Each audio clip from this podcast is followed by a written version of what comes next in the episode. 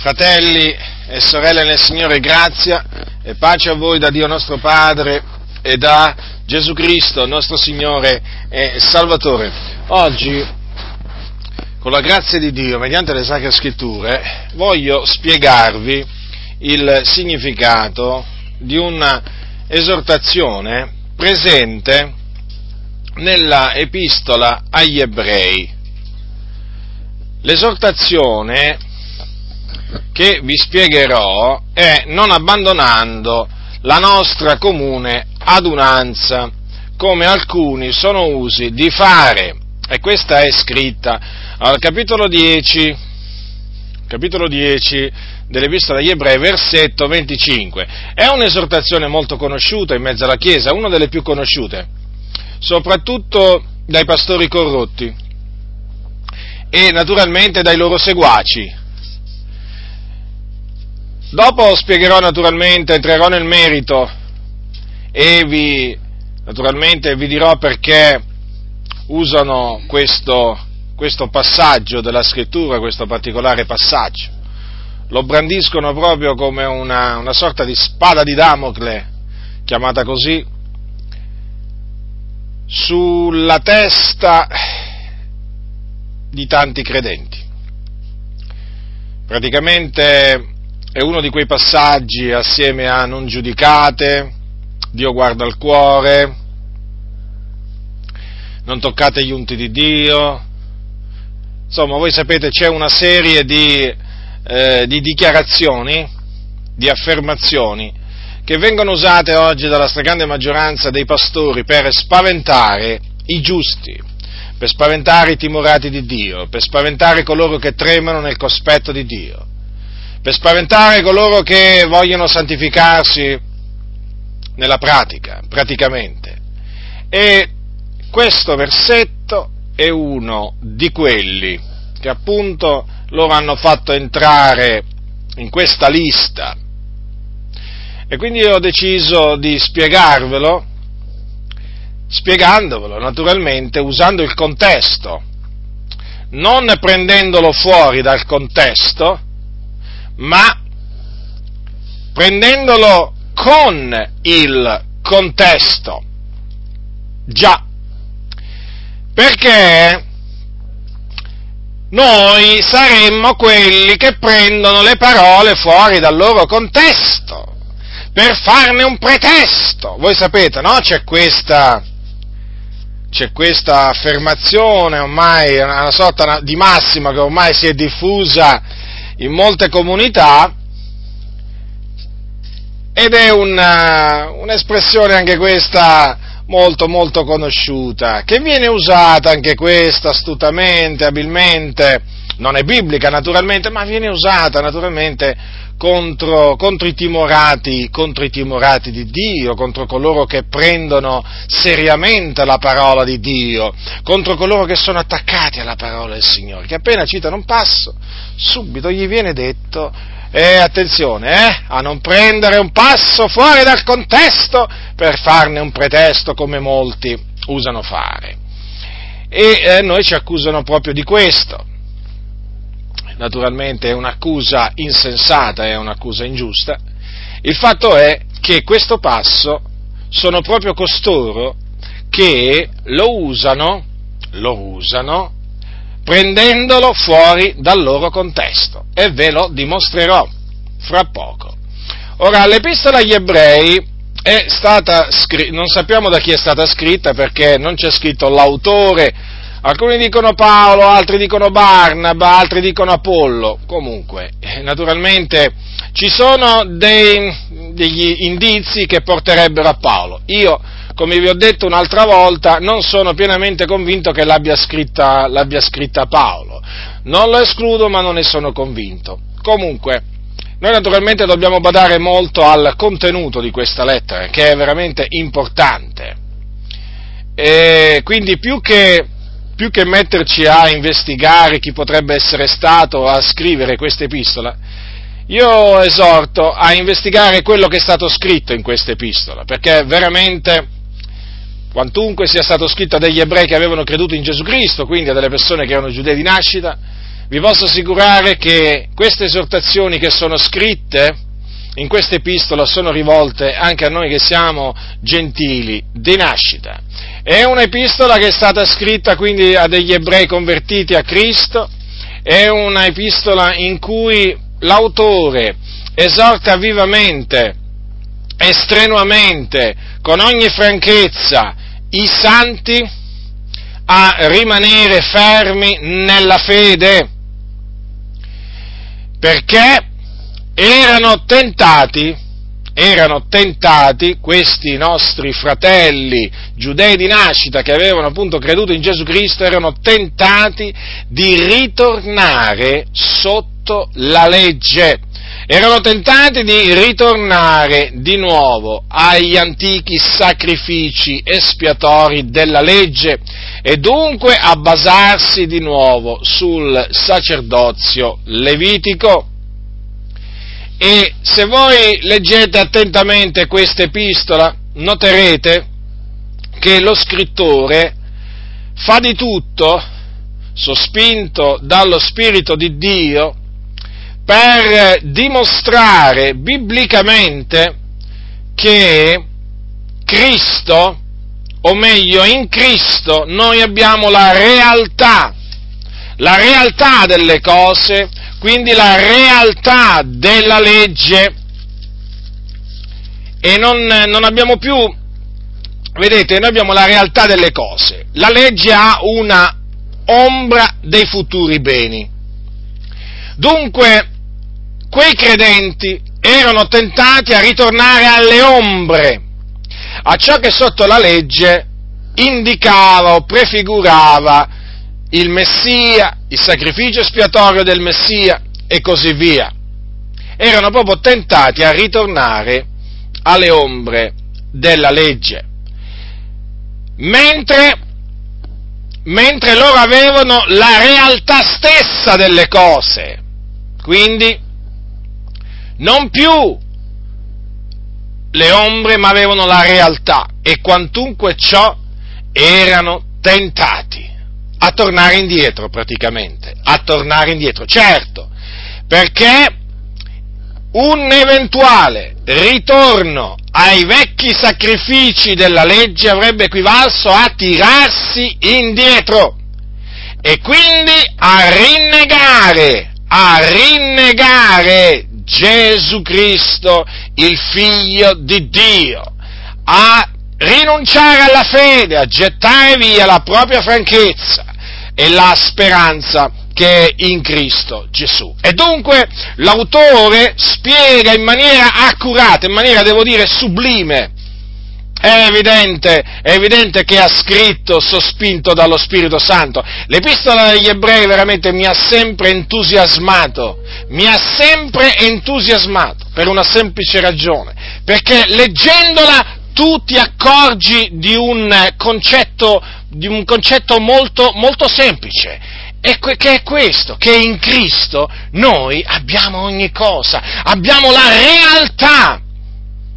Mentre coloro che sono sotto la legge, che erano sotto la legge, avevano e hanno le ombre, noi abbiamo la realtà, quindi lungi da noi, lungi da noi dal tirarci indietro per ritornare alle ombre, dunque ai vecchi sacrifici, e dunque alle festività, e dunque ai precetti, ai precetti della legge. E dico, mi ha sempre entusiasmato per questa ragione, perché leggendola veramente mi accorgo, mi accorgo quanto è prezioso il sacrificio di Gesù Cristo, quanto Gesù Cristo è superiore, quanto Gesù Cristo è superiore a Mosè, agli angeli, ai sacerdoti dell'antico patto. Veramente Cristo è sopra ogni cosa. Cristo è sopra ogni cosa ed anche sopra tutti. E dunque mi ha sempre colpito questa, questa epistola e mh, mm, proprio per questa ragione, perché nel leggerla veramente ti entusiasmi veramente nasce un entusiasmo, una gioia nel cuore perché dici ma guarda, guarda in che maniera la scrittura ci mostra che Cristo è superiore, è superiore a Mosè, è superiore al sommo sacerdote, al sommo sacerdote dell'Antico Testamento. Il suo sacrificio è immensamente superiore ai sacrifici espiatori dell'Antico Testamento che venivano continuamente offerti anno dopo anno. E poi naturalmente, e poi naturalmente puoi vedere in tutta, in tutta la sua chiarezza la superiorità dunque del nuovo patto, del nuovo testamento sull'antico Testamento, sull'antico patto. È così manifesta, è così veramente manifesta in questa epistola che quando veramente si legge, che quando la si legge con attenzione non ti viene, cioè è impossibile che, che diciamo non ti venga un grido di esultanza, che tu non ti metta veramente a esaltare il Signore per veramente quello che Lui ha fatto in Cristo, quello che Lui ci ha dato in Cristo Gesù. E quindi dobbiamo badare bene a ritenere quello che noi abbiamo ottenuto in Gesù Cristo. Perché ricordatevi, in Cristo noi abbiamo ogni cosa, perché abbiamo in Lui tu, tutto pienamente abbiamo in Gesù Cristo. Perché Cristo è ogni cosa in tutti, comprendete? E dunque l'autore spiega ai santi, a quegli ebrei di nascita che avevano creduto in Gesù Cristo, innanzitutto che Cristo è superiore, è superiore agli angeli, poi gli spiega che Gesù Cristo è superiore a Mosè, considerate, Mosè. Voi dovete sapere che ancora oggi Mosè, Mosè, eh, il profeta Mosè, perché era profeta, è considerato dagli ebrei, dagli ebrei di nascita, il più grande loro profeta in assoluto. E difatti la legge, la Torah, i primi cinque libri del, diciamo, della Bibbia ebraica, eh, che appunto il Pentateuco, sono veramente tenuti in altissima stima, sono, sono considerati addirittura superiori ai profeti e agli altri scritti. Questo per farvi capire, questo per farvi capire la stima, questo per farvi capire l'ammirazione che gli ebrei hanno verso il profeta Mosè. È chiaro che, come voi, come voi sapete molto bene, c'è anche una tradizione ebraica che naturalmente ha finito con l'annullare molti precetti dati da Dio tramite il profeta Mosè, ma quello è un altro discorso. Però diciamo in linea generale non si può che riconoscere appunto quando si leggono gli scritti dei rabbini o comunque quegli scritti che entrano nel merito della legge della legge di Mosè, che veramente Mosè è reputato veramente il più grande dei profeti, il più grande dei profeti ebrei. Certo però che gli ebrei purtroppo non si rendono conto che con tutta la loro tradizione hanno finito con l'annullare, eh, diciamo, gran parte della legge, della legge di Mosè, proprio della legge di Mosè, sì, proprio della mm, legge di colui che loro veramente esaltano. E dunque ehm, l'autore spiega la superiorità di Cristo sopra, eh, sopra Mosè e l'autore naturalmente spiega la superiorità di Cristo sui sommi sacerdoti dell'antico patto, che erano coloro che, diciamo, ogni anno, mm, il sommo sacerdote era colui che ogni anno, per ordine di Dio, doveva entrare nel luogo santissimo, con appunto del sangue che non era suo, ma sangue degli animali, per compiere l'espiazione dei peccati del popolo. E in questa maniera, eh, non solamente dei peccati del popolo, ma anche dei peccati, eh, diciamo, suoi, cioè del sommo sacerdote e della sua, e della sua casa. E naturalmente quei, quei sacrifici, come voi sapete, come voi sapete, erano dei sacrifici che avevano un potere limitato, erano dei sacrifici che appunto essendo ombra e non realtà non potevano cancellare i peccati dalla coscienza degli adoratori. Ecco perché fu necessario che venisse, che venisse Gesù Cristo. E poi naturalmente il, il, l'autore spiega la superiorità del sacerdozio che ha ottenuto Cristo eh, rispetto al sacerdozio di Aaron. E naturalmente spiega in maniera sublime, in maniera sublime perché, perché è superiore, per esempio dice, per esempio dice che il, il, leggiamo alcuni passi perché questo è interessante, eh, è interessante per esempio quando dice lo scrittore al capitolo 7 versetto 20, in quanto ciò dice non è avvenuto senza giuramento, perché quelli sono stati fatti i sacerdoti senza giuramento, ma egli lo è con giuramento per opera di colui che gli ha detto, il Signore per, eh, per opera colui che gli ha detto, il Signore l'ha giurato e non si pentirà, tu sei sacerdote in eterno. E di tanto più eccellente del primo il patto del quale Gesù è divenuto garante. Già, perché come voi naturalmente potete vedere, Gesù fu fatto sommo sacerdote eh, con giuramento, il Signore l'ha giurato, mentre quelli invece non erano non erano stati fatti eh, sommi sacerdoti, eh, diciamo, con giuramento. Quindi, vedete, il sacerdozio di Cristo è superiore, che, quello poi peraltro, secondo l'ordine di Melchisedec, è superiore a quello, a quello di Aronne. E poi quelli naturalmente dovevano trasmettersi, i sacerdoti sotto l'antico patto, i sommi sacerdoti, dovevano trasmettere il il sacerdozio di padre, di padre in figlio, perché per la morte erano impediti di durare, quindi era trasmissibile. Ma Cristo, perché dimora in eterno, infatti egli è risorto e non muore più, ha un sacerdozio che non si trasmette.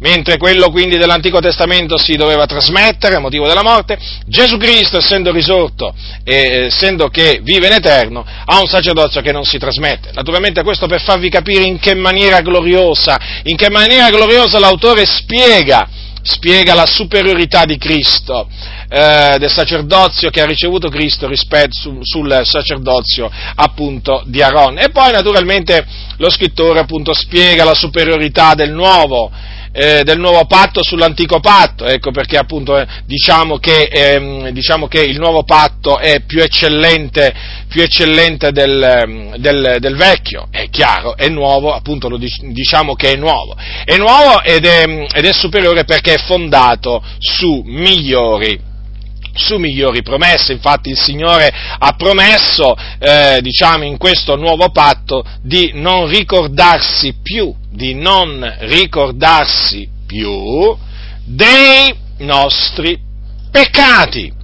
Mentre dunque sotto l'antico patto, eh, mentre con, diciamo, sotto il primo patto il Signore si ricordava dell'iniquità del, del popolo perché quantunque venissero offerti dei sacrifici espiatori, quei sacrifici o meglio il sangue di quei sacrifici non potevano togliere i peccati, il Signore continuava a ricordarsi dei loro peccati. Ma adesso, in Cristo Gesù, in Cristo Gesù, quei peccati che diciamo eh, ci sono stati cancellati e perdonati, o meglio, quei peccati che ci sono stati perdonati, ci sono stati anche cancellati, cancellati, sono stati proprio allontanati, so, eh, siamo stati proprio purificati dai vecchi peccati in virtù del sangue, del sangue di Gesù Cristo. E dunque è evidente, è evidente che il nuovo patto è superiore all'antico, all'antico patto. E, ehm, e, questo naturalmente si ricollega all'efficacia, all'efficacia, del sacrificio di Cristo, che, lo ribadisco, ehm, ha un'efficacia immensamente superiore a quella che avevano, ehm, che avevano il, all'efficacia che avevano i sacrifici dell'antico, dell'antico patto, perché mentre mentre quei sacrifici venivano offerti continuamente anno dopo anno, ma non potevano rendere perfetti quelli che si accostavano a Dio, altrimenti naturalmente si si sarebbe cessato di offrirli, eh?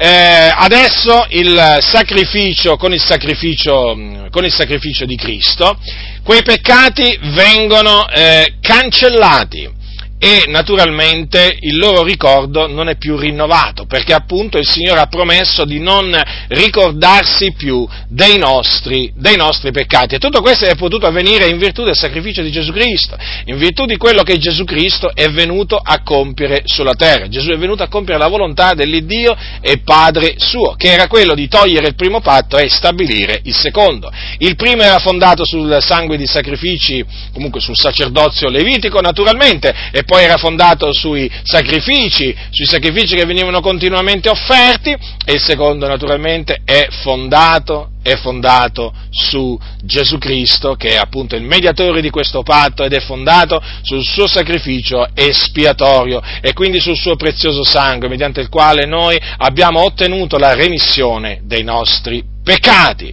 E dunque, vedete, l'autore si dilunga, diciamo, eh, per i primi dieci capitoli, considerate voi, per, diciamo, sì, si può dire per i primi dieci capitoli e mezzo, eh, su appunto, mh, mm, diciamo, sulla superiorità che ha Cristo rispetto, ve lo ripeto, agli angeli, a Mosè, ai sommi, ai sommi sacerdoti eh, della, dell'antico patto, rispetto, eh, rispetto al, sacerdozio, al sacerdozio levitico e poi naturalmente mette enfasi sulla superiorità che ha il nuovo patto, il nuovo patto di cui è mediatore Gesù Cristo rispetto sopra il, l'antico patto. Ora, dopo aver naturalmente fatto tutta questa dimostrazione, dopo aver spiegato dunque che eh, il nuovo patto, eh, avendo, siccome che ha come mediatore Gesù Cristo. E siccome si fonda sul suo prezioso eh, sangue, mediante il quale appunto la nostra coscienza è stata purgata dalle opere morte, ecco che dopo aver dimostrato questo, lo scrittore rivolge delle esortazioni, rivolge delle esortazioni ai santi che vi voglio leggere vi voglio leggere perché questa esortazione di non abbandonare la nostra comune adunanza fa parte di questo insieme di esortazioni che l'autore, lo scrittore, rivolge ai santi per eh, incoraggiarli a perseverare nella fede, a perseverare nella fede in Cristo Gesù, in mezzo, naturalmente in mezzo alle loro afflizioni. Capitolo 10 dunque, eh, leggerò degli ebrei dal versetto 19. Leggerò dal versetto 19 alla fine, alla fine del, del capitolo 10, quindi fino al versetto 39. Avendo dunque, fratelli, libertà ad entrare nel santuario in virtù del sangue di Gesù, per quella via recente e vivente, che egli ha inaugurata per noi attraverso la cortina, vale a dire la sua carne, e avendo noi un gran sacerdote sopra la casa di Dio, accostiamoci di vero cuore, con piena certezza di fede, avendo i cuori aspersi di quell'aspersione che li purifica dalla mala coscienza e il corpo lavato d'acqua pura. Riteniamo fermamente la confessione della nostra speranza senza vacillare, perché fedele è colui che ha fatte le promesse. E facciamo attenzione gli uni agli altri per incitarci a carità e a buone opere, non abbandonando la nostra comune adunanza come alcuni sono usi di fare, ma esortandoci a vicenda e tanto più che vedete avvicinarsi il gran giorno perché se pecchiamo volontariamente dopo aver ricevuto la conoscenza della verità, non resta più alcun sacrificio per i peccati, rimangono una terribile attesa del giudizio e l'ardore di un fuoco che divorerà gli avversari. Uno che abbia violato la legge di Mosè muore senza misericordia sulla parola di due o tre testimoni. Di qual peggior castigo stimate voi che sarà giudicato degno colui che avrà calpestato il figlio di Dio e avrà tenuto per profano il sangue del patto col quale è stato santificato e avrà oltraggiato lo spirito della grazia? Poiché noi sappiamo chi è colui che ha detto a me appartiene la vendetta, io darò la retribuzione e ancora il Signore giudicherà il suo popolo. È cosa spaventevole cadere nelle mani dell'Iddio vivente.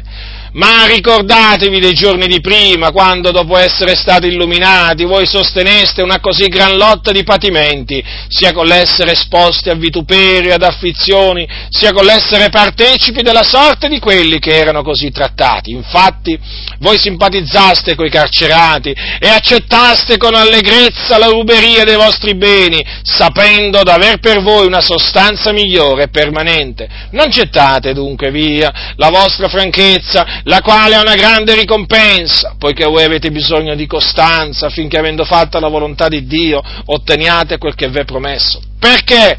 Ancora un brevissimo tempo e colui che ha da venire verrà e non tarderà. Ma il mio giusto vivrà per fede e se si tira indietro l'anima mia non lo gradisce. Ma noi non siamo di quelli che si traggono indietro a loro perdizione, ma di quelli che hanno fede per salvar l'anima. Come si può vedere, lo scrittore era animato da un grande zelo verso la fratellanza, verso i fratelli e li incita, li incita in questa maniera ad andare avanti, a perseverare nella fede nel Signore Gesù Cristo e quindi li scoraggia, li scoraggia a tirarsi indietro. E come si può, come si può vedere, in queste parole, e facciamo attenzione gli uni agli altri per incitarci a carità e buone opere, non abbandonando la nostra comune adunanza come alcuni sono usi di fare, ma esortandoci a vicenda e tanto più che vedete avvicinarsi il gran giorno, dico in queste parole, come si può, come si può vedere, c'è una forte esortazione fatta ai fratelli affinché continuino a rimanere assieme, o meglio, affinché continuino a incitarsi a carità e buone opere, affinché continuino a radunarsi assieme o incontrarsi assieme ed esortarsi a vicenda, tanto più appunto che il gran giorno si avvicina, appunto il gran giorno è il giorno del Signore. Il passo, non abbandonando la, comuna, la nostra comune adunanza, infatti, significa, si può anche tradurre, non smettendo di radunarci assieme, o non fermando, non fermandoci di incontrarci assieme ad altri credenti. Dunque c'è proprio un'esortazione rivolta ai fratelli, a rimanere nella fede, a perseverare nella fede e quindi consegue, conseguentemente, conseguentemente a rimanere assieme, cioè a continuare ad incontrarsi. Perché questo? Perché è evidente che coloro che smettono di volersi incontrare con gli altri fratelli, coloro che decidono di non radunarsi più con, gli altri, con i fratelli, sono coloro che si tirano indietro a loro perdizione. E da che cosa si deduce questo? Si deduce dal versetto 26 dal versetto 26 in avanti. È qui che viene spiegato appunto implicitamente chi sono coloro che, si, che smettono appunto di eh, volersi incontrare con gli altri fratelli per adorare il Signore in spirito e verità, per offrire a Lui il culto d'adorazione. Badate bene, qui non c'è scritto non abbandonando il locale di culto, eh? Attenzione, Qui c'è scritto di non abbandonare la fratellanza, il radunarsi, o mm, diciamo gli incontri con altri fratelli. Capito? No, perché qua alcuni per comune adunanza intendono il locale di culto e non è così, fratelli. Questo, questa espressione comune adunanza è riunirsi assieme l'assemblea dei santi, che come voi sapete anticamente si radunava nelle case, nelle case, e ci sono stati tempi di persecuzione in cui l'assemblea dei santi, i santi si sono incontrati, diciamo, dentro delle grotte, dentro delle cave, in mezzo, diciamo, ai prati, in mezzo veramente alla radura, quella è la comune adunanza, cioè quando appunto i santi si radunano assieme. Non è il locale di culto, la comune adunanza, appunto a cui qua si fa riferimento, ma dopo ci torneremo. Ora il versetto 26, è questo che fa capire chi sono quelli che hanno l'abitudine di abbandonare o quelli che abbandonano la comune adunanza, quelli che non vogliono più incontrarsi con altri fratelli per adorare il Signore, cantare il Signore, esortarsi a vicenda, ammastrarsi a vicenda, consolarsi a vicenda perché voi dovete sapere che l'assemblea dei santi, l'assemblea dei santi non serve solo ad andare a cantare un cantico, non serve solo, non serve solo per dare una preghiera, soffrire una preghiera al Signore o sentire una predicazione, ma serve appunto per i, esortarci a vicenda, consolarci a vicenda, incitarci a vicenda. E spesso questo non avviene in, nei locali di culto perché questo, perché fa tutto il pastore, tutto è delegato al pastore e i santi passivamente subiscono queste peraltro predicazioni di una noia mortale che veramente vengono trasmesse oggi in molti, in molti locali di culto e quindi non c'è più incitazione reciproca, non c'è più ammaestramento reciproco, non c'è più, non c'è più veramente ciò che veramente caratterizzava la Chiesa antica. Oggi purtroppo è sorta veramente dalla Chiesa cattolica romana questo naturalmente, tale madre e tale figlie, le denominazioni non sono altro che delle figlie della Chiesa cattolica romana, hanno veramente un germe malefico dentro di loro e naturalmente perché? Perché hanno creato una gerarchia e praticamente questi pastori sono come i sacerdoti della Chiesa cattolica romana, tutto passa tramite loro, tutto passa tramite loro. Loro sono quelli i soli autorizzati ad esortare, ad ammaestrare, ad incitare. Non è così. Loro devono presiedere certamente, devono predicare e insegnare. Ma ricordatevi, fratelli del Signore, che nelle assemblee antiche ci si esortava a vicenda, ci si consolava a vicenda. Ecco che cosa avveniva, ci si incitava a vicenda, c'era una partecipazione dei fratelli, avete capito, che è completamente diversa da quella che oggi si dice essere partecipazione al culto. Assolutamente oggi quale partecipazione? Devi subire passivamente tutto quello che dice il pastore, anche le cose più strane. E guai a te se non dici amen. Già, perché ogni tanto questi uomini ti dicono qui ci voleva un amen, ma qui ci voleva un amen e se lo devono dimenticare perché l'amen si dice sospinti dallo Spirito Santo e se il pastore dice delle cose contrarie alla parola del Signore, io non posso dire amen, anzi, perché amen significa così sia.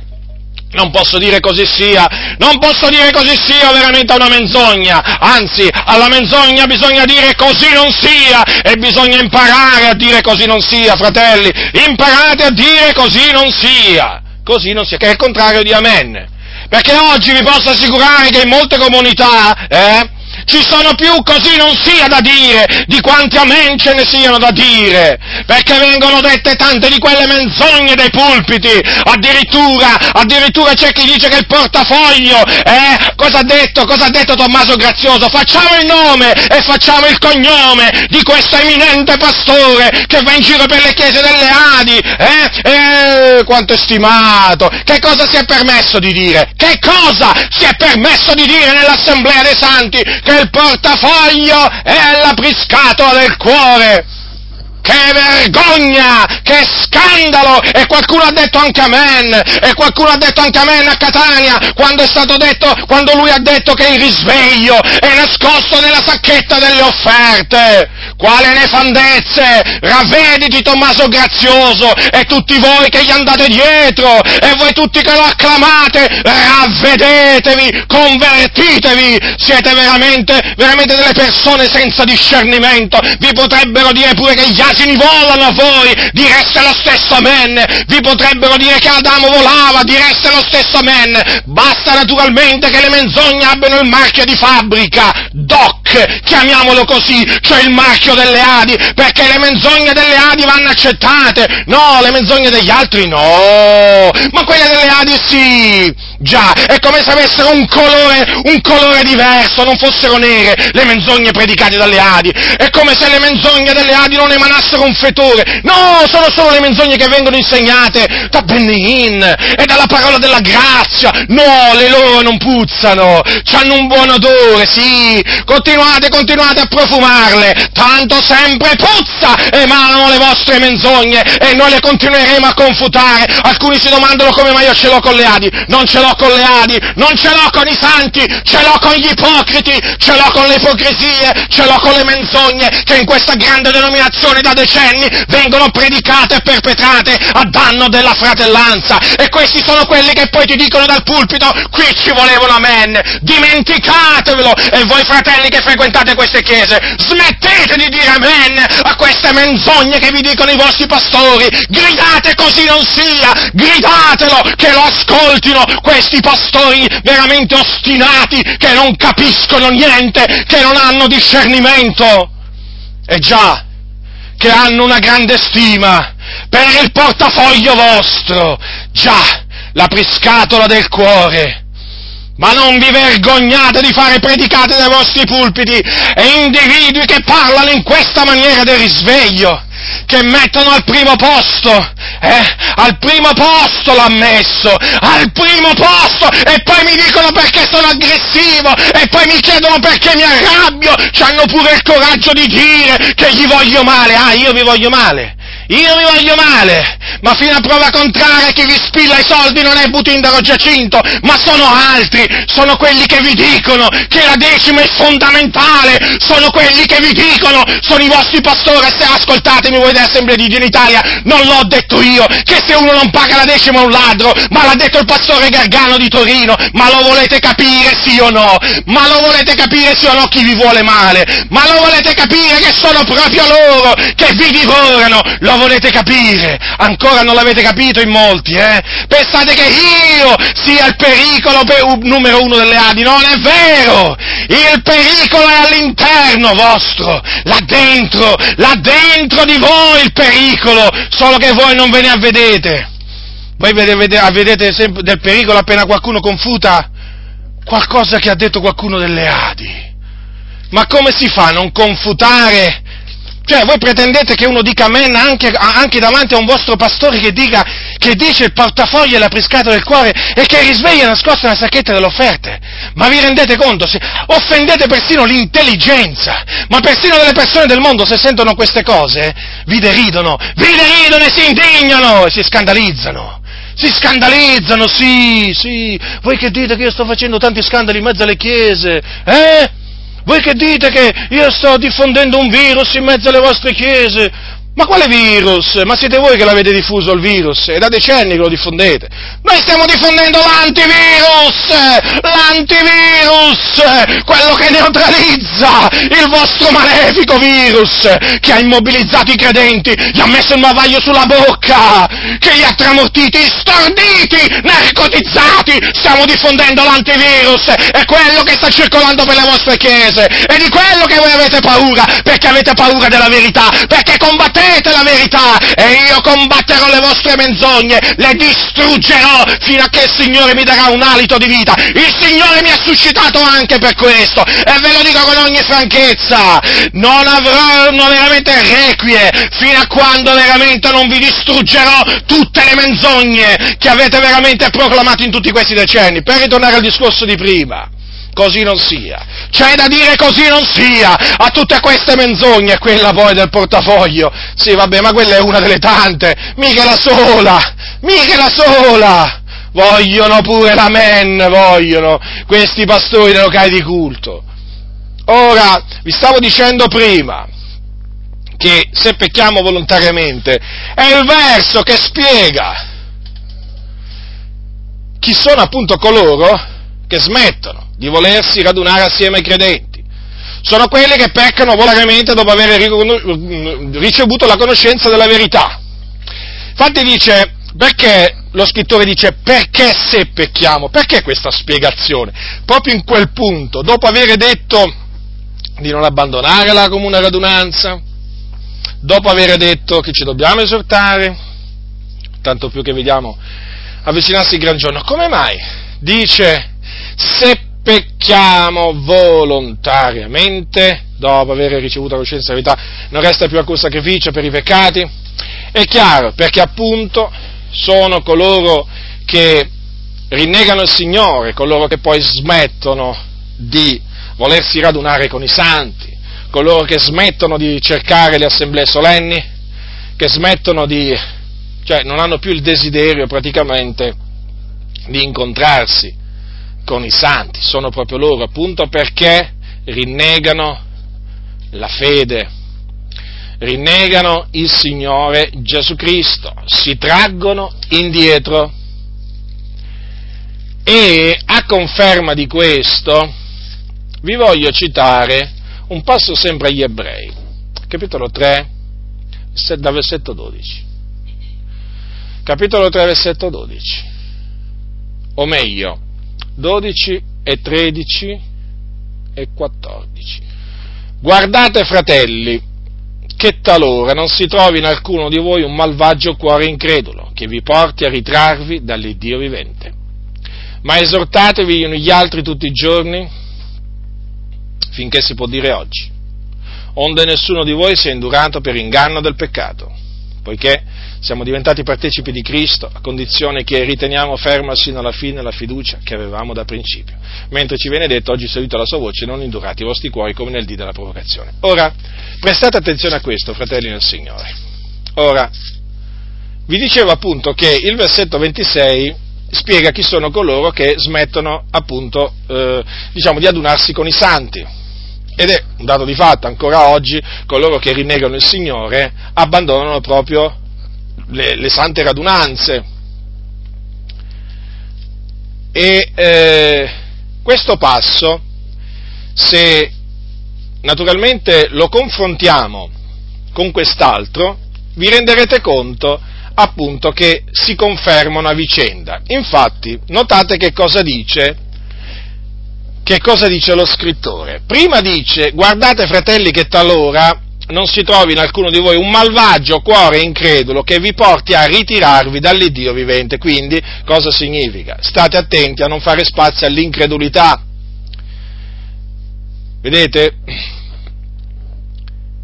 O attenzione a che in mezzo a voi non sorga qualcuno con un cuore malvagio che lo porta a eh, diciamo, smettere di credere e quindi lo porta a ritirarsi dall'Iddio vivente.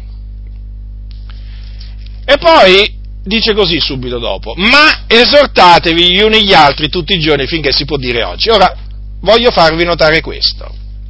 Vi voglio rileggere queste parole del capitolo 10, versetto 25. Non abbandonando la nostra comune adunanza, come alcuni sono usi di fare, ma esortandoci a vicenda. Notate che nel versetto 13 del capitolo 3, ma esortatevi gli uni gli altri tutti i giorni finché si può dire oggi, è messo dopo, guardate fratelli che talora non si trovi in alcuno di voi un malvagio cuore incredulo che vi porti a ritirarvi dal Dio vivente. Mentre la stessa esortazione, vedete, nel versetto 25, ma esortandoci a vicenda, è messa dopo questa, eh, diciamo, esortazione, non abbandonando la nostra comune adunanza come alcuni sono usi di fare. Vedete? Vorrei appunto che vi concentraste su quel, ma esortandoci a vicenda del versetto 25, eh, e confrontarlo con eh, ma esortatevi gli uni gli altri tutti i giorni finché si può dire oggi. Avete visto quanta, diciamo, quanto sono somiglianti? E notate appunto le parole che precedono questa esortazione. In una appunto c'è scritto di non abbandonare la nostra comune adunanza, nell'altra appunto a far sì che, come alcuni sono usi di fare, badate bene, eh, come alcuni sono usi di fare, quindi anche viene specificato che alcuni facevano così.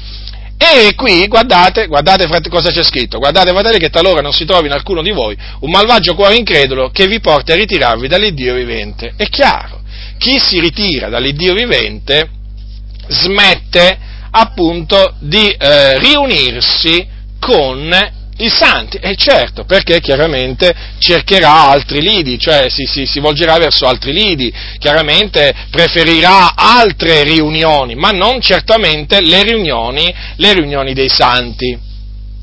Ecco dunque spiegato chi sono quelli che sono usidi appunto o che abbandonano la comune adunanza. Sono coloro che rinnegano il Signore. E naturalmente poi lo scrittore per, sempre per distoglierli, per distogliere i credenti dal eh, tirarsi eh, indietro, gli, gli dice appunto di ricordarsi dei giorni di prima. Quali giorni? Quelli in cui avevano sofferto, avevano sofferto molte cose a cagione del nome del Signore, avevano, eh, erano stati derubati dei loro beni, poi erano stati pure, diciamo, afflitti, vituperati, erano stati anche in prigione, infatti dice voi simpatizzaste coi, coi carcerati. Dunque vedete quante cose avevano sofferto no? nei giorni di prima questi, questi fratelli. E allora naturalmente gli ricorda il passato. Come dire, ma ricordatevi di quello che in quel tempo avete sofferto, non dimenticatevene. E dunque non gettate via la vostra franchezza, la quale è una grande ricompensa, e li esorta ad avere costanza, ad avere pazienza, e gli dice che è proprio di questo di cui hanno bisogno, di costanza, di pazienza. affinché, avendo fatto la volontà di Dio, ottengano quello che è loro promesso. E poi gli cita appunto un passo dell'Antico Testamento in cui il Signore dice il mio giusto vivrà per fede, se si tira indietro l'anima mia non lo gradisce. Dunque il passo, non abbandonando la nostra comune adunanza, come alcuni sono usi di fare, alla luce del contesto in cui viene citato, si capisce che non ha il significato, ha il significato che gli danno molti pastori. Perché molti pastori si appoggiano si appoggiano su questo passo proprio per spaventare quelle anime che si sono, diciamolo chiaramente, stancate delle loro predicazioni scipite, delle loro predicazioni che non hanno né capo né coda, si sono stancati appunto di sentire parlare così, così, cioè sentir parlare del Signore così, superficialmente, senza sapienza, senza conoscenza, senza timore di Dio. Già perché questi poi raccontano pure le barzellette, raccontano le battute. Sì, sì, pure le barzellette raccontano. Loro dicono perché, perché il popolo deve essere tenuto di buon umore. Ma io la verità, quando sento le barzellette mi sento male. Mi sento male a sentire le barzellette raccontate da un pastore. Pensate un po' voi che buon umore mi può dare una barzelletta raccontata da un uomo, da un uomo che non teme il Signore. Io non mi sono seduto nell'assemblea di quelli che ridono ma mi sono, dice, seduto solitario. Vi ricordate questo passo, no? Perché oggi c'è la moda di ridere, no? Ridi, ridi che ti fa bene, ti dicono alcuni pastori. Attenzione, attenzione, ci dobbiamo rallegrare, fratelli nel Signore, è bene avere anche la nostra bocca piena di sorrisi, ma attenzione perché questa cosiddetta santa risata che vengono a predicarvi questi cianciatori non ha niente a che fare, non ha niente, non ha niente di santo, è qualcosa veramente che eh, viene fatto appunto per, eh, diciamo, sotto la suggestione di questi predicatori o diciamo, sotto l'influenza di spiriti, di spiriti maligni. Diceva appunto il profeta, io non mi sono seduto nell'assemblea di quelli che ridono, fu Geremia a dire queste parole, chiamato il profeta del pianto, delle lacrime, e non mi sono rallegrato ma per cagione della tua mano mi sono seduto solitario perché tu mi riempivi di indignazione. Dico, questi pastori raccontano le barzellette appunto per far ridere tutta l'assemblea, no? per intrattenere le capre, e naturalmente diceva il profeta che lui non si era seduto nell'assemblea di quelli che ridono, perché sapete, quelli che ridevano c'erano pure a quel tempo. Avete visto qua, capitolo 15, versetto 17, se qualcuno vuole sapere dove appunto è scritto, di Geremia, io non mi sono seduto nell'assemblea di quelli che ridono. Molti invece si sedono in queste assemblee perché gli fa piacere essere intrattenuti.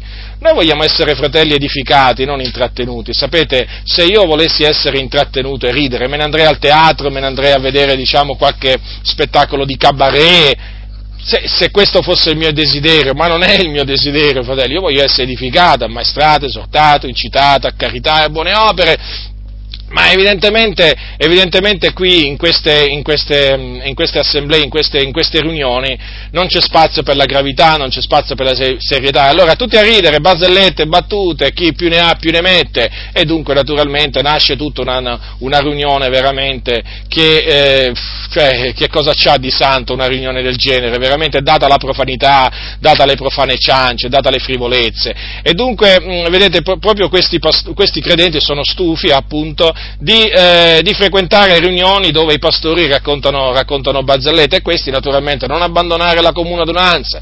E poi che altro? Il discorso è che oggi tanti credenti sono stufi di essere angariati con le esortazioni a dare la decima, per esempio, e soprattutto con le maledizioni che eh, questa, questa, esortazione porta, perché appunto secondo la legge di Mosè chi non dava la decima era sotto la maledizione, era un ladro e quindi naturalmente non poteva essere benedetto da Dio. Siccome tanti credenti oggi si sono stufati di sentir dire se non date la decima siete sotto la maledizione e il Signore non potrà benedirvi, come, come appunto faceva capire appunto quel, quel predicatore lì delle Adi che appunto il risveglio si nasconde nella sacchetta delle offerte, eh, e quindi voglio dire, se tu non dai eh, il risveglio te lo devi scordare, siccome che molti credenti sono stufi, sono stufi di questo, allora questi pastori naturalmente gli esibiscono queste, queste, parole. E poi naturalmente possiamo proseguire, siccome questi credenti sono stanchi di essere veramente considerati solo un numero, perché ormai in queste denominazioni sei solo un numero, tu non sei più un essere umano con un'anima e con uno spirito, tu non sei più una pecora del Signore, tu sei un numero tu sei semplicemente un numero, tu sei qualcuno da, diciamo, da, da sbranare? Ma certamente tu sei qualcuno veramente a cui spillare veramente più soldi possibili. Tu sei gli, un numero che gli fa comodo, capito? Quando loro naturalmente fanno le loro riunioni in cui esibiscono i membri delle loro chiese, no? C'è chi dice, oh, sai che io sono arrivato a 100, quell'altro, oh, lo sai, io sono arrivato a 150, e quell'altro, oh, io sono arrivato a 200, eh? Membri comunicanti. E poi naturalmente questi credenti sono stufi, sono stufi appunto di, eh, di, vedersi trascurati, quando sono appunto diciamo malati il pastore non li chiama neppure al telefono, è come se non esistessero, eh, solo se muoiono magari il pastore si ricorda che quel tizio era membro della, della comunità che lui pasturava, e mm, addirittura una volta un pastore entrò in un negozio di un credente e non, riconobbe che quel, quel, quel negozio che, il, che, quel credente era membro della sua chiesa. E il pastore disse, ma il, il fratello che era dietro il banco gli disse, ma non mi riconosci? No, come non mi riconosci? Voglio dire, eh, sono membro della tua chiesa, o meglio, della chiesa di cui tu sei pastore e non mi riconosci. Pensate un po' voi quanto un pastore conosca oggi le sue pecore, considerate voi un po', ci sono pastori che comunque le pecore non le conoscono, semmai conoscono diciamo, la loro busta paga, ma non le pecore, perché quello che interessa a molti pastori oggi è conoscere la busta paga dei credenti per sapere quanta, quanta è la decima che devono dare.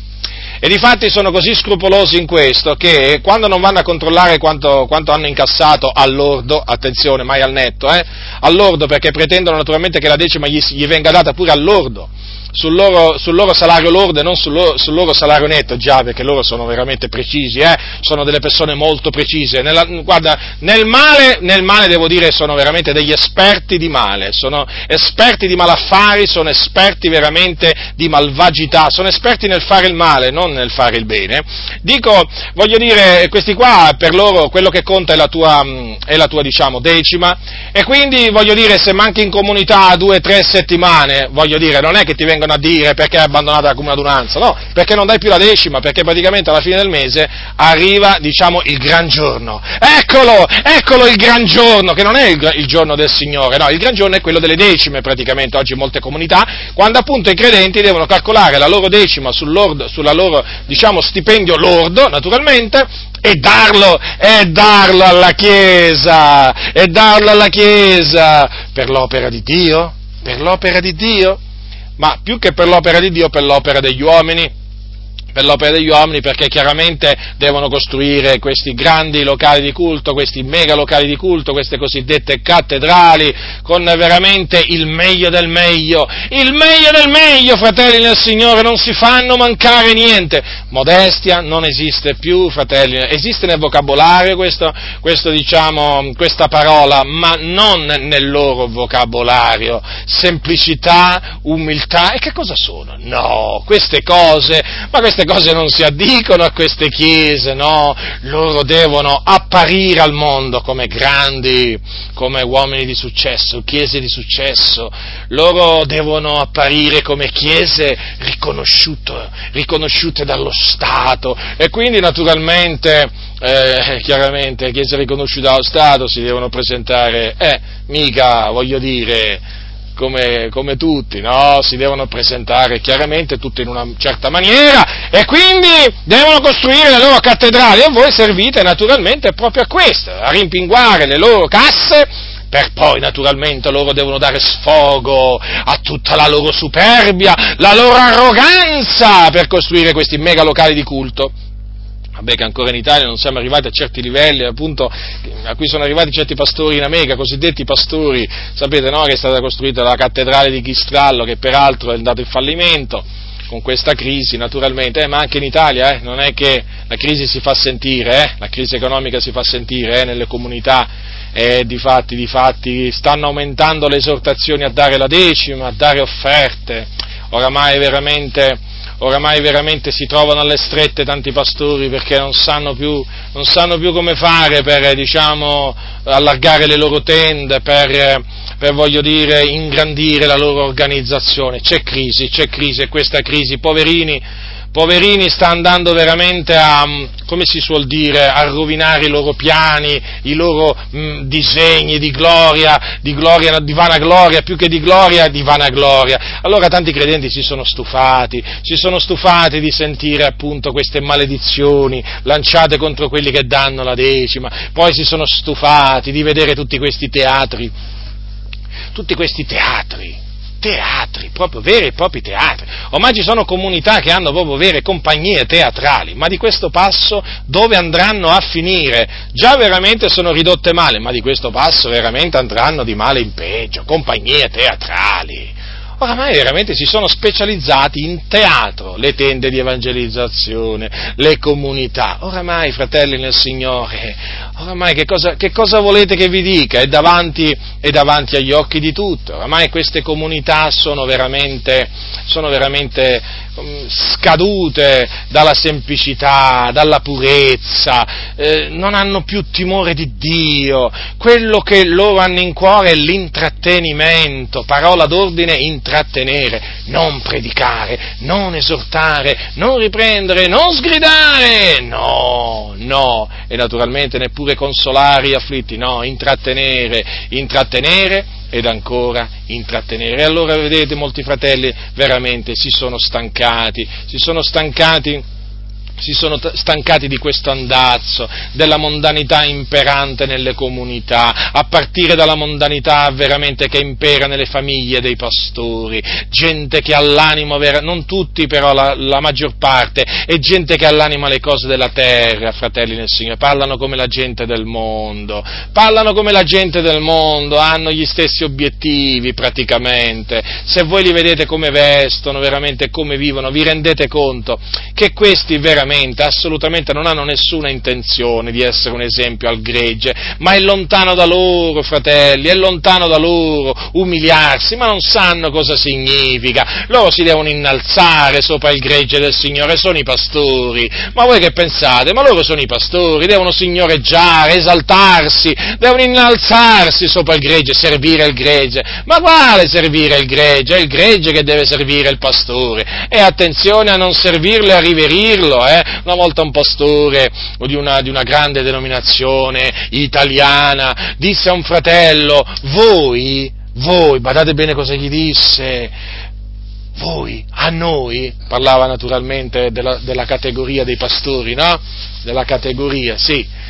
Voi a noi ci dovreste mettere un tappeto rosso quando arriviamo. Avete capito? Ma avete capito? Questi cari fratelli, questi cari servitori del Signore, che quando vengono presentati dal pulpito, vengono presentati come gli unti dell'Eterno. Oggi il Signore ci parlerà tramite il suo servo. Signore, ungi la sua bocca. Signore, che tutti possiamo essere abbeverati. Avete mai sentito queste, queste, preghiere? Magari sono fatte anche da fratelli semplici che non conoscono veramente la vita di questi pastori, quello che loro hanno veramente nel cuore. E poi in un momento di lucidità, che sembra che in quei momenti non siano luci, ma è proprio, è proprio quando dicono queste cose che dicono veramente quello che ha nel cuore, fratelli del Signore. Se volete sapere quello che pensa il vostro pastore, eh, non, lo, non, lo, interpellate quando, quando è diciamo, nel locale di culto, eh? No, no, no, no, fuori, fuori, fuori, mezzo alla strada, prendetelo in qualsiasi momento, fuori, fuori dall'ambito, diciamo, ecclesiale, fuori dall'ambito delle, delle riunioni, prendetelo veramente quando meno se l'aspetta, allora vi renderete conto quanto siano queste persone carnali. Ebbene, questo pastore gli è detto così, perché in un, momento, in un momento così in cui si è visto, come si suol dire, fatto una domanda che secondo lui quell'anima non doveva fargli, perché voi dovete sapere che ci sono domande che le pecore mica possono fare ai pastori, i pastori possono fare tutte le domande che vogliono alle pecore, possono offenderli, possono denigrarli, possono deriderli, possono diffamarli, la pecora non può fare nemmeno una domanda lecita. E quel giorno questo pastore disse, voi, lo ripeto, eh, voi a noi ci dovreste mettere un tappeto, ci, dovreste stendere un tappeto rosso davanti. Ma quanto sono cari questi fratelli, ma quanto sono timorati di Dio, questi unti che parlano dal pulpito domenica dopo domenica, ma quanto sono umili, ma veramente, veramente vogliono pure un tappeto rosso davanti, ma certo, certo, pure il tappeto rosso volete. Che gente! Quando ho sentito questo, quando ho sentito questo, dire che mi sono arrabbiato è poco, è poco, fratelli, perché sentire dire questo, che poi è quello veramente che hanno in cuore tanti, eh? tanti di questi pastori, eh? usciti appunto dalla scuola biblica, eh? con quel diploma, eh? con quel diploma che loro si premurano subito andare a casa e la mettono, appendono al muro. Eh? Ecco, sono pastore. E questi appunto, nella stragrande maggioranza dei casi, loro veramente hanno questa idea, che davanti a loro bisogna stendere un tappeto, un tappeto rosso. Rosso, eh, attenzione, non ha detto nero, giallo, verde, rosso. Sapete, no, i tappeti rossi naturalmente si mettono in particolari, eh, diciamo, occasioni. Eh, alcuni pastori vogliono pure il tappeto rosso. Io dico veramente, questi pastori, questi pastori io sono convinto che bisognerebbe proprio cacciarli via, perché credo che abbiano sbagliato tutto, credo che abbiano sbagliato indirizzo, credo che abbiano sbagliato mestiere, tra virgolette, perché ormai per molti fare il pastore è come fare, che vi posso dire, il magazziniere, è come fare il direttore d'orchestra, è diventato un lavoro per molti praticamente, no? Non è una vocazione, assolutamente. Questa gente, questa gente, lo ribadisco, va cacciata via dalle chiese Cacciateli via! Cacciateli via! Questi che vorrebbero il tappeto rosso steso davanti a loro! Cacciateli via! Dicendogli veramente razza di vipere! Ma chi va insegnato a fuggire dall'ira a venire? Questa gente non è degna! Non è degna di riunirsi con i santi! Questa gente è indegna! Questa gente fa scandalo! Questa gente prende piacere nel male! Questa gente è data al male! E tanti si sono stufati!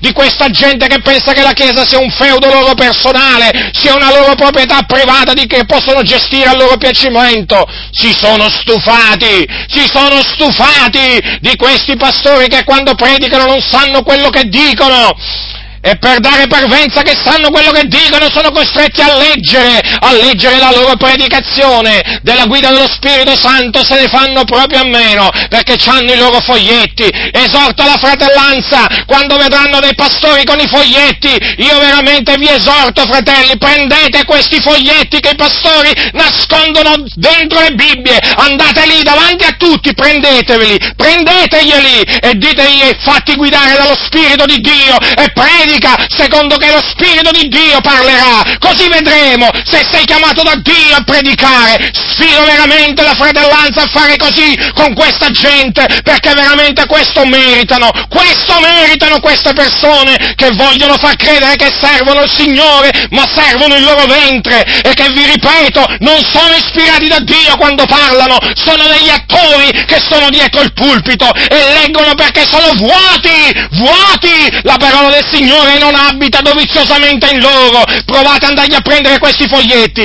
proprio un minuto prima che si mettono a predicare. Metteteli alla prova in questa maniera, è lecito mettere alla prova coloro che si dicono servi del Signore, anche in questa maniera, alzatevi tranquillamente, non vi preoccupate, non commettete alcun peccato e dite, fratello, dato che tu sei guidato da Dio e sei un unto di Dio, io ti tolgo i foglietti che ti sei preparato, eh, e che so che tu leggerai per predicare, perché so che non ne hai bisogno, perché il Dio ti guida, come hai sempre detto, e ti guiderà a ministrarci la parola che Lui vuole donarci. Toglietegli quei, quei foglietti e poi vedete, se supera la prova, bene, se non supera la prova, cacciatelo via! È ora di dire anche queste cose, perché siamo stufi di vedere pastori che prendono in giro la fratellanza, che gli vogliono far credere che sono guidati da Dio, quando predicano, quando invece sono guidati dai loro foglietti, e che se non avessero quei foglietti non saprebbero cosa dire, non saprebbero cosa dire. Metteteli alla prova. Nella semplicità, nel timore di Dio, alla, metteteli alla prova. Il Signore elogiò, elogiò l'angelo della Chiesa, della Chiesa di, della Chiesa di Efeso. Hai messo alla prova quelli che si chiamano apostoli e non lo sono e li hai trovati mendaci. Si dicono pastori? Allora devono essere in grado di insegnare di predicare senza foglietti davanti. Toglieteglieli, metteteli alla prova. Non preannunciate a nessuno, naturalmente, quello che volete fare, eh? Perché naturalmente poi nelle comunità ci sono le spie, che gli vanno a fare la spia. No, no, no, no, no, ma toglieteglieli. Fate in modo da toglierglieli prima che si mettano a predicare. Metteteli alla prova! È giusto? È giusto mettere alla prova? Il Signore elogiò l'angelo della chiesa di Efeso per aver messo alla prova quelli che si, eh, si dicevano apostoli. Questi si dicono pastori, metteteli alla prova. Lasciategli solo la Bibbia davanti, quella sì. Lasciategli la Bibbia, ma toglietegli i foglietti. Non importa chi avete davanti. E poi? E poi osservate attentamente e ascoltate attentamente tutto quello che verrà detto e fatto. Ora vi stavo dicendo, molti fratelli sono stufi sono stufi appunto di essere veramente non considerati per quello che sono. Sono stufi di andare al culto vuoti e di ritornare a casa vuoti. Sono stufi di andare al locale di culto contenti e di tornare tristi, perché hanno sentito per l'ennesima volta la solita predicazione che li ha turbati, la solita predicazione che non li ha edificati. Sono stufi. Sono stufi, fratelli, sono stufi. E io li capisco. Li capisco. Non posso dare loro torto. Non posso dare loro torto perché conosco bene qual è appunto la situazione. Naturalmente davanti a una, a una situazione del genere, davanti a una situazione del genere, quando dei credenti vedono che i conduttori non servono il Signore Gesù ma il proprio ventre, non si curano del gregge, eh, ma si curano di loro stessi. Mm. Quando vedono appunto questi conduttori signoreggiare, spadroneggiare appunto sulle pecore, eh, invece di servirli, quando vedono i conduttori che invece di essere l'esempio del gregge assieme alle loro famiglie, eh, sono il cattivo esempio non il buon esempio, è chiaro, è chiaro che i credenti cominciano a mostrare dissenso, insoddisfazione. È normale, fratelli nel Signore, è normale, perché se tu vai dal panettiere o dal fornaio ci vai per prendere pane fresco, non ci vai per prendere il pane con la muffa. Non credo che ci sia qualcuno che vada dal fornaio e si aspetta no, di trovare pane con la muffa. E non penso nemmeno che uno vada dal fornaio e si aspetta appunto il pane con le pietre, Oggi purtroppo in molte comunità i pastori danno il pane con la muffa e il pane con le pietre. E naturalmente considerate voi che ci sono credenti che mandano giù pure la muffa e le pietre. Immaginate voi questi credenti in che stato spirituale possono trovarsi. In che stato spirituale possono trovarsi. E dunque ci sono coloro che in mezzo alla Chiesa, risvegliati da Dio, illuminati da Dio, hanno compreso, hanno compreso che le cose stanno andando di male in peggio, hanno compreso che non c'è più timore di Dio. Nella stragrande maggioranza delle chiese non c'è più timore di Dio, fratelli, il male viene accarezzato, non viene odiato. La mondanità non viene fuggita ma viene ricercata.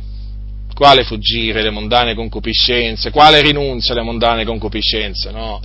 Sono ormai tutti comandamenti e esortazioni che non fanno più per oggi. E quindi i credenti sono veramente, soffrono, molti credenti soffrono, stanno soffrendo e eh, sono molto turbati, sono molto turbati nel vedere questo andazzo e so, si siedono veramente nelle loro case, si siedono, si inginocchiano davanti al Signore, piangendo, e gridando al Signore fino a quando, Signore? Fino a quando? Molti credenti non ce la fanno più, molti credenti non ce la fanno più e appunto perché mostrano la loro insoddisfazione, la loro scontentezza, la loro delusione. Badate bene, questi non sono credenti che cercano la Chiesa perfetta, perché lo so bene che la Chiesa perfetta non esiste. Questi credenti cercano una Chiesa che procaccia la perfezione, che è diversa. Quindi questi credenti cercano persone imperfette come lo sono io, che procacciano la perfezione. È molto semplice il discorso. Quello di dire non c'è una Chiesa perfetta è un altro sofisma.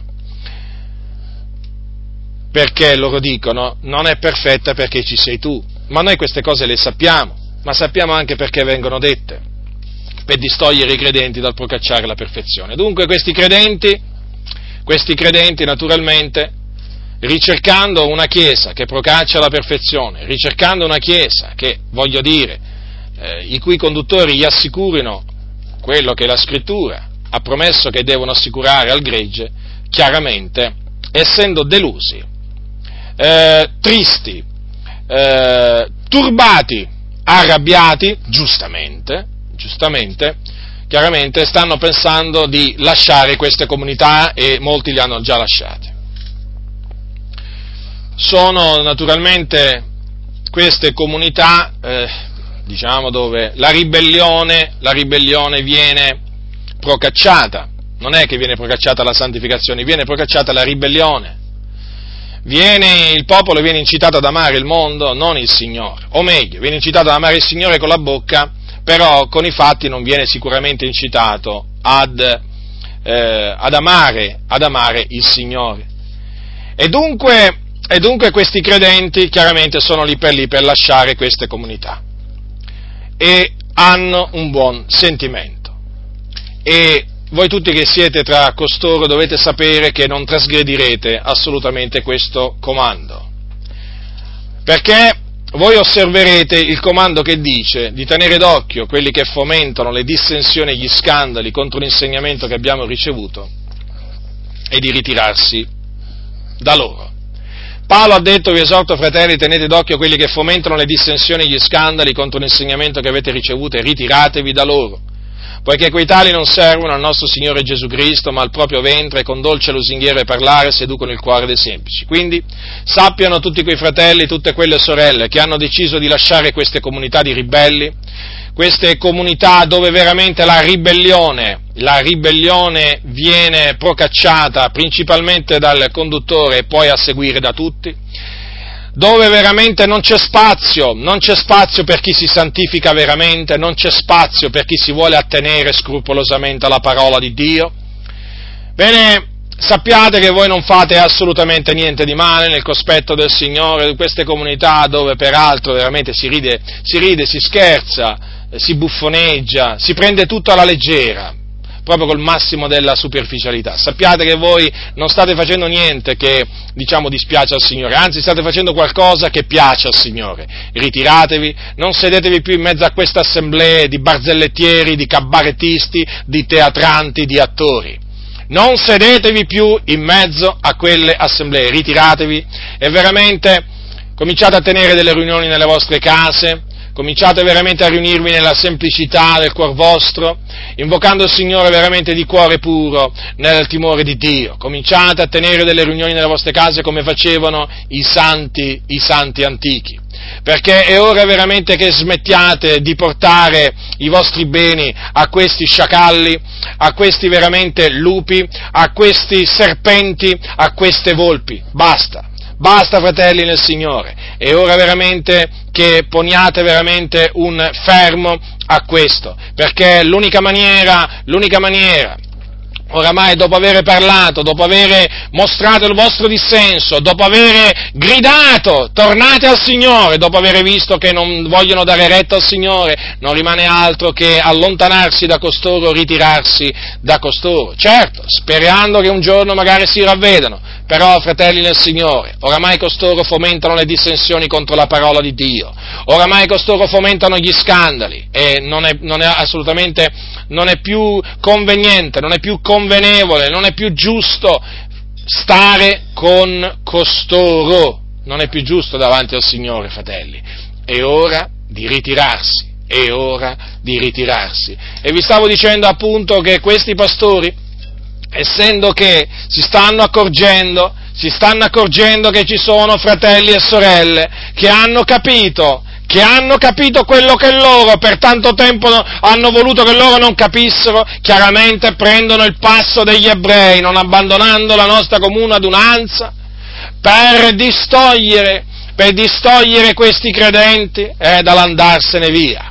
Eh già, perché se se ne vanno via poi come faranno?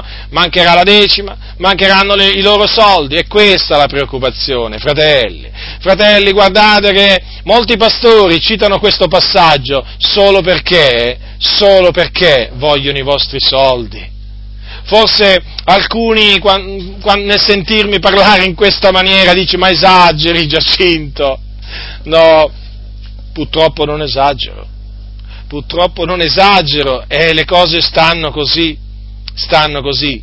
Per molti pastori tu sei importante perché dai i soldi, la decima, le offerte, perché appunto li fai grandi, li fai grandi. Capito? Questo è quanto conti. Forse vali meno di 30 sicli d'argento credo che tu valga meno di 30 sicli d'argento per costoro. Perché veramente credo che tu non conti nulla, fratello. E te lo hanno dimostrato, te lo hanno dimostrato. Perché invece che pane ti danno pietre, invece che, invece che acqua, che cosa ti danno costoro? Ti danno fiele, altro che. Tu hai bisogno di bere acqua e loro ti danno il fiele e tu soffri, e tu soffri, e tu soffri. Ancora non l'hai capito che a costoro di te non gli interessa niente, ma soprattutto che a costoro non interessa niente della parola di Dio. E quindi dato che loro stanno mostrando il loro disinteresse verso la parola di Dio, alzati da quell'assemblea e vattene via. E te l'ho detto, cerca una comunità dove veramente viene predicata la sana dottrina, non solo predicata ma anche praticata, o altrimenti se ti ritiri assieme ad altri fratelli cominci a riunirti in casa. E sappi, te lo ripeto, sappi, tu uomo che temi il Signore, tu donna che temi il Signore, che tremi nel suo cospetto, che veramente smettendo di sederti con questi che ridono, veramente che, che ridono veramente alle spalle delle cose del Signore, veramente, che deridono le cose del Signore, tu fai una cosa giusta, una cosa giusta, fratello, sorella del Signore e veramente smetterai di perdere tempo dietro costoro. E soprattutto smetterai veramente di, eh, di turbarti. Ogni qualvolta, ogni qualvolta ti radunerai con costoro, perché quel turbamento che tu senti profondamente dentro di te eh, e che ti impedisce di avere comunione con costoro è dovuto al fatto che gli uni vogliono camminare nelle tenebre mentre tu vuoi camminare nella luce, con tutti i tuoi difetti, con tutte le tue mancanze, ma tu vuoi camminare nella luce, mentre loro invece di camminare nella luce, eh, non gli interessa niente, non gli interessa niente, e dunque stanno sempre lì a dire non abbandonate la comune adunanza, farebbero prima a dire non smettete di dare la decima, preferirei, almeno sarebbero chiari, ma questa gente, questa gente è gente ipocrita, doppia, non te lo dicono, non te lo dicono in questa maniera, ti dicono non abbandonare la comune adunanza, e già così loro a Roma possono sempre dichiarare, sai che io so, ho sempre cento membri. E quando ve ne andate da questa comunità, chiedete, chiedete di farvi radiare dal loro registro di chiesa, che non volete avere più il vostro nome, in queste veramente cat- nuove cattedrali, in queste nuove cattedrali. Diteglielo chiaramente, perché hanno stufato, hanno stancato principalmente il Signore e hanno stancato tutti quelli che temono il Signore. Ah, non importa quanto siano famosi costoro, non importa, dovete sapere che sono dei ribelli fra i ribelli e che il Signore non mancherà di giudicarli a costoro se non si ravvedono. Questi veramente hanno preso tutto alla leggera, questi qua profanano le cose sante del Signore. Questi veramente non hanno nessun desiderio di far conoscere la differenza che passa tra ciò che è puro e ciò che è impuro, tra ciò che è sacro e ciò che è profano, perché questi hanno fatto un tutt'uno, del sacro e del profano, del puro e dell'impuro, hanno fatto un tutt'uno, e per questo sono irriconoscibili. Oramai queste chiese non si distinguono più in questo mondo, sono veramente uguali al mondo, uguali, pensavano di guadagnare il mondo con il loro teatro, con le loro barzellette, eh, con tutte le altre loro nefandezze, invece che è successo? Che il mondo ha conquistato loro. E adesso loro sono diventati come il mondo. E quando si incontrano, quando si sentono parlare, eh, paiono persone del mondo, non direbbe uno che un, quello è un credente, datevi un popolo veramente dato alla buffoneria, agli intrattenimenti, alla mondanità, veramente, al disprezzo verso la parola del Signore. Ma che popolo è? Ma che popolo è se non un popolo nemico di Dio?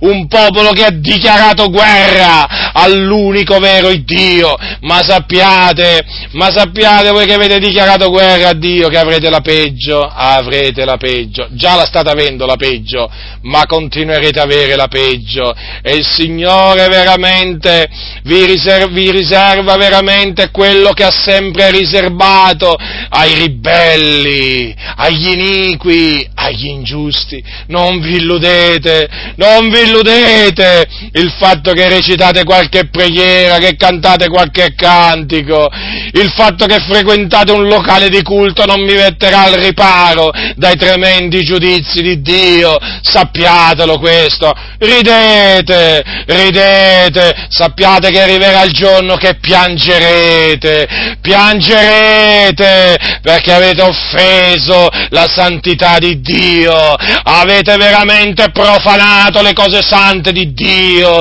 avete deriso i comandamenti del Signore, avete veramente messo in ridicolo coloro che predicano veramente la parola di Dio.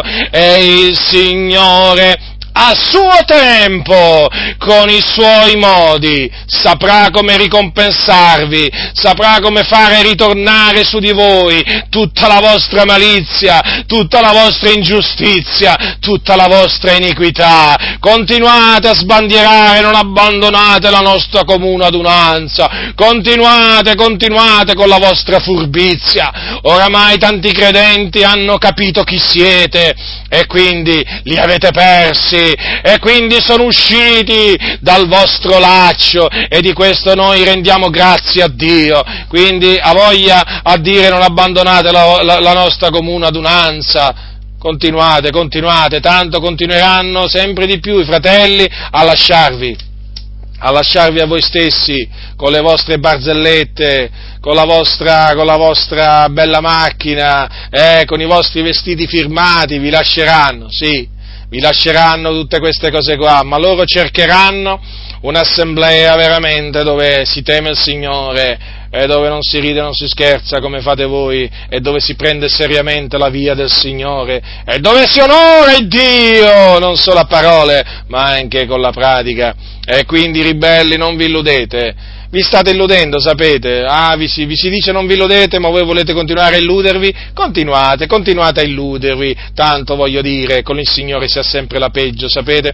Quando si, di, si dichiara guerra alla parola del Signore, non si può pensarla di averla vinta, perché la parola del Signore, la parola del Signore è del Signore. Chi è il Signore? Il Signore dei Signori, il Re dei Re. E quindi, fratelli nel Signore, voi tutti che mi, mi ascoltate, che temete il Signore, state tranquilli, perché questi sono tempi malvagi, difficili, in cui è ora veramente, è ora di ritirarsi da queste chiese di ribelli, da queste chiese che procacciano la ribellione, che si sono alleate con il mondo, che non vogliono rinunciare alle mondane concupiscenze. È ora di ritirarsi. E quindi è una cosa giusta farlo.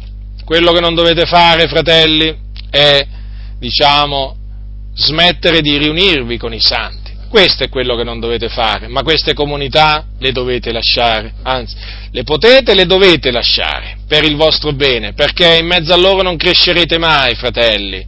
Queste comunità, o meglio questi pastori, non hanno la capacità di predicare, non hanno la capacità di insegnare, hanno solo una capacità, quella di addormentare le pecore quelle di impedirgli di crescere nella grazia e nella conoscenza del Signore nostro Gesù Cristo. Sapete, di questi pastori facciamo bene a meno, eh?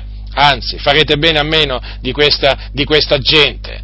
È un dato di fatto, è un dato di fatto, non mi invento nulla, oramai è sotto gli occhi di tutti. E noi ringraziamo Dio per tutti quei fratelli che hanno capito questo. Quindi, fratelli, non smettete di radunarvi con i santi, ma smettete però di frequentare queste comunità dove ormai la buffoneria, la mondanità, dove ormai le false dottrine regnano, regnano incontrastate, regnano incontrastate, dove l'arroganza dei pastori oramai proprio si sente, proprio si sente, non è che si vede solo, proprio si sente, fratelli nel Signore. Ci sono alcuni pastori che sono così arroganti che lo capisci guardandoli solo in faccia proprio sembra, la loro faccia sembra la faccia dell'arroganza.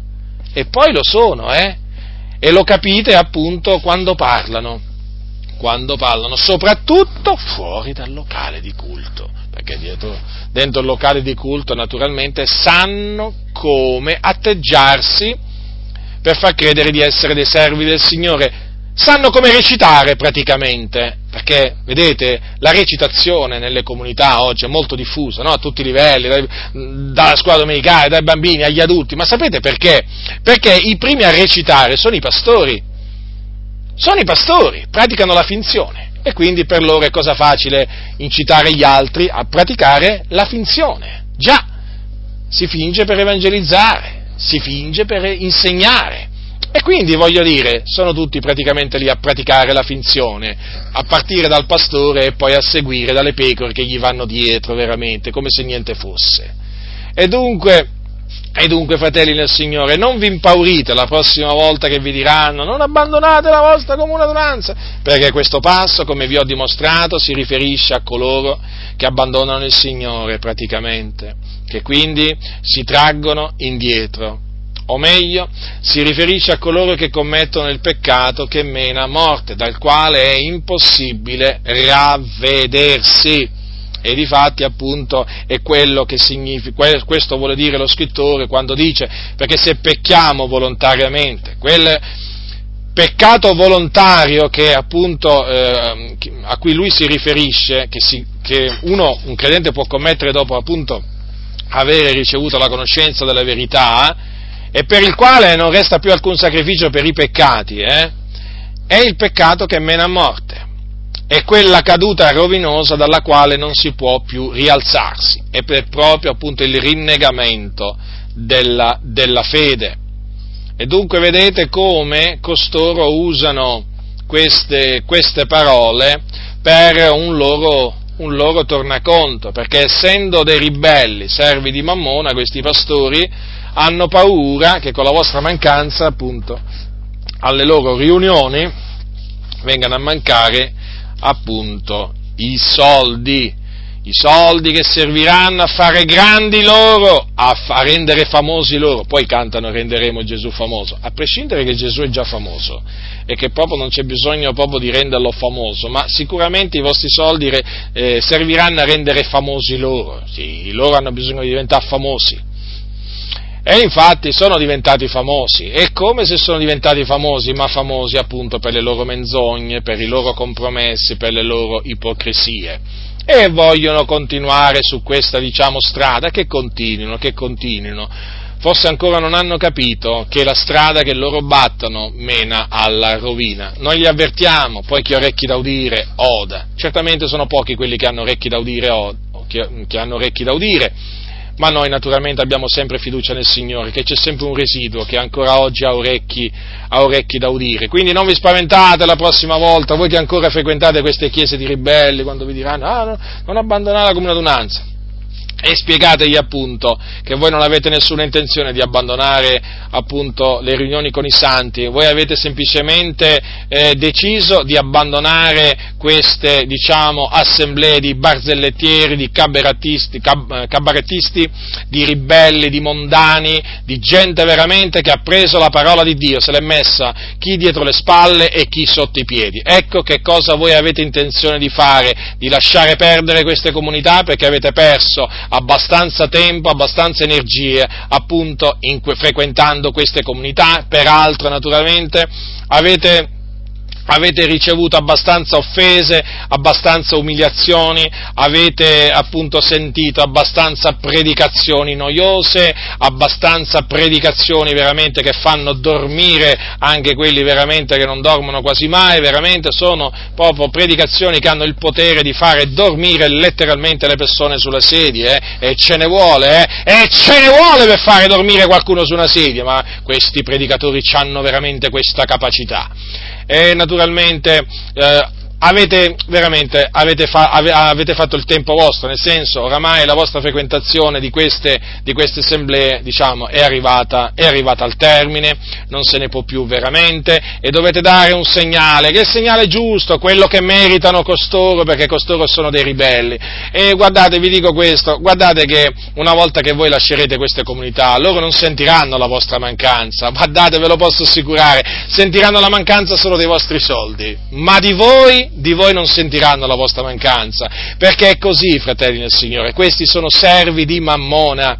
Dovrebbero dimostrare che non sono servi di Mammona, ma non possono, non possono, perché lo sono, sapete? Uno non può dimostrare, uno non può dimostrare di non, è, di non, essere quello che è, comprendete? Questi sono servi di Mammona, non possono dimostrare che non sono servi di Mammona. E di fatti i loro ragionamenti, i loro comportamenti, oramai sono tutti volti in quella direzione, capito? A raffare più denaro possibile alla fratellanza per diventare grande, per diventare famosa, per allargare le tende della loro organizzazione. E così, fratelli nel Signore, le cose stanno così.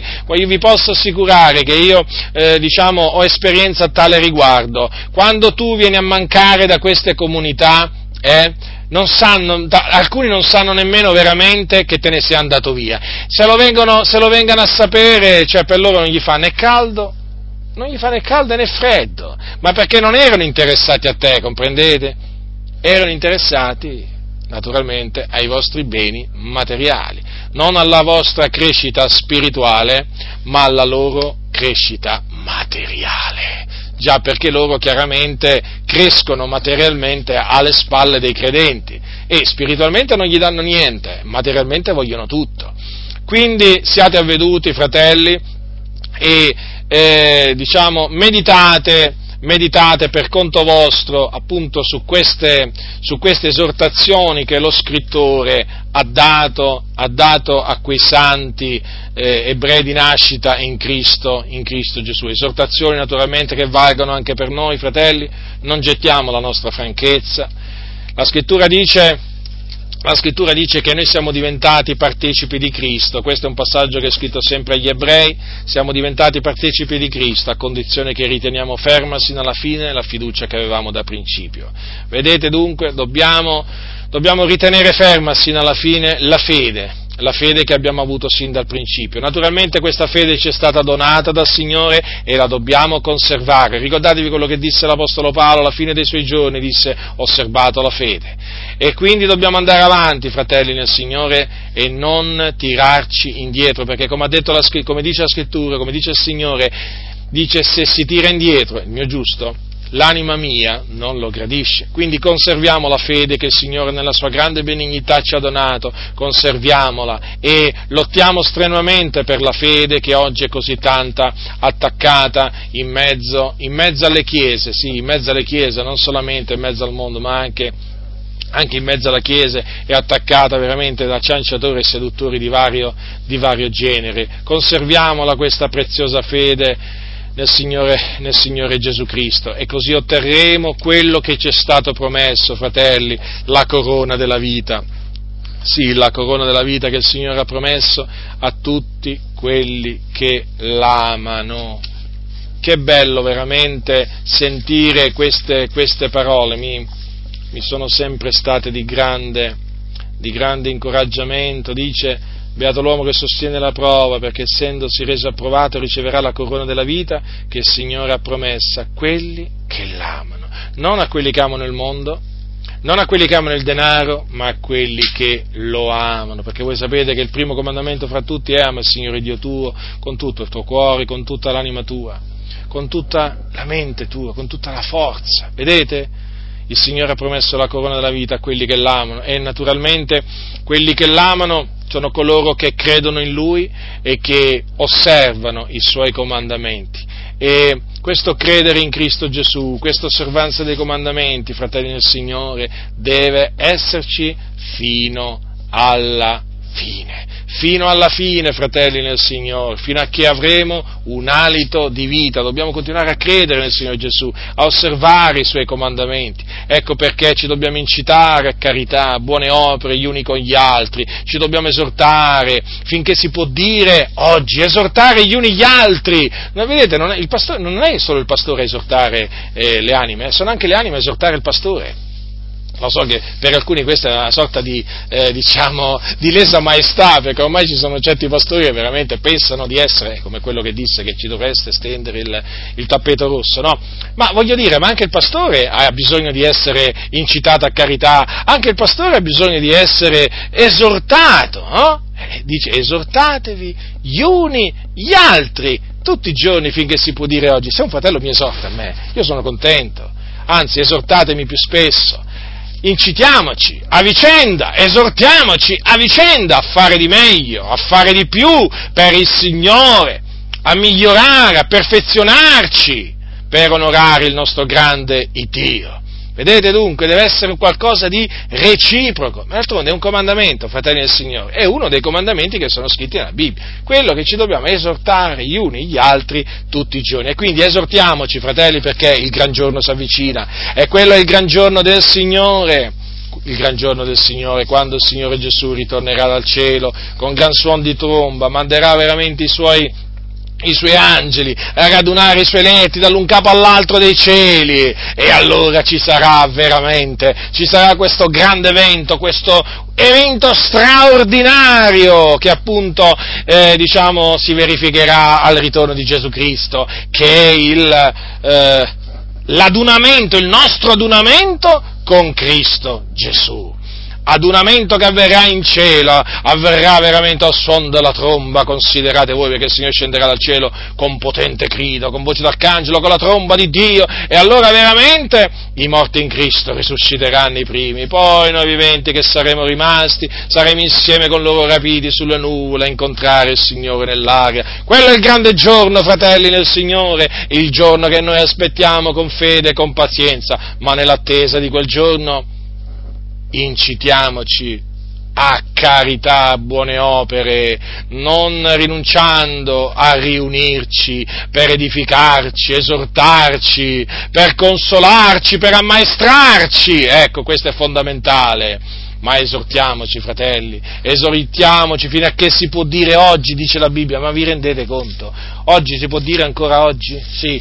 Allora, finché si può dire oggi ci dobbiamo esortare, fratelli e quindi io questo ho fatto, fratelli, nei vostri confronti, vi ho esortati, ci dobbiamo esortare a vicenda nell'attesa di quel giorno. Quindi rimaniamo fermi nella parola del Signore, uniamoci, uniamoci con chi? La Bibbia dice con chi? Adesso ve lo dico io dove sta scritto questo. Dice così Paolo a Timoteo, dice così, ascoltate, Fuggi gli appetiti giovanili e procaccia giustizia, fede, amore, pace con quelli che di cuore puro invocano il Signore. Ecco, ecco, colo, ecco chi sono coloro con i quali appunto non dobbiamo smettere di radunarci, di riunirci, quelli che di cuore puro invocano il Signore, non i ribelli, non gli ipocriti, non i doppi, non i buffoni, non i cabarettisti, non la gente che si fa beffa della parola del Signore, non la gente che si abbandona alle nefandezze, alle mondane concupiscenze, ma quelli che di cuore puro invocano il Signore. Ecco, Ecco con chi ci dobbiamo riunire. Lo dice Paolo, lo dice Paolo è procaccia giustizia, fede, amore, pace con quelli che di cuore puro invocano il Signore. Eh, quindi mica con tutti, eh? E mica ci si può mettere con tutti, sapete. D'altronde voi lo sapete che a noi ci è comandato di non mischiarci con alcuno che chiamandoci fratello sia un fornicatore, un oltraggiatore, eh? un rapace. Quanti rapaci che ci sono oggi, quanti rapaci che ci sono oggi. Cosa dice la scrittura? Primo, primo Corinzi capitolo 5 dice così, allora quel che vi ho scritto di non mischiarvi con alcuno che chiamandosi fratello sia un fornicatore, o un avaro, un idolatro, un oltraggiatore, un ubriacone, un rapace. Con un tale non dovete neppure mangiare. Vedete? Con questi non ci dobbiamo mettere, anche se si dicono, se si chiamano fratelli, ma con quelli che di cuore puro invocano il Signore. Allora sì, fratelli nel Signore. Quindi, con costoro, avanti! d'una sola mente, d'un solo cuore, fermi nella fede, combattendo per essa fino alla fine, tanto veramente che mentre stiamo aspettando quel grande giorno veramente dobbiamo veramente sempre più combattere, combattere stranamente per questa fede. La grazia del Signore nostro Gesù Cristo sia con tutti coloro che lo amano con purità incorrotta.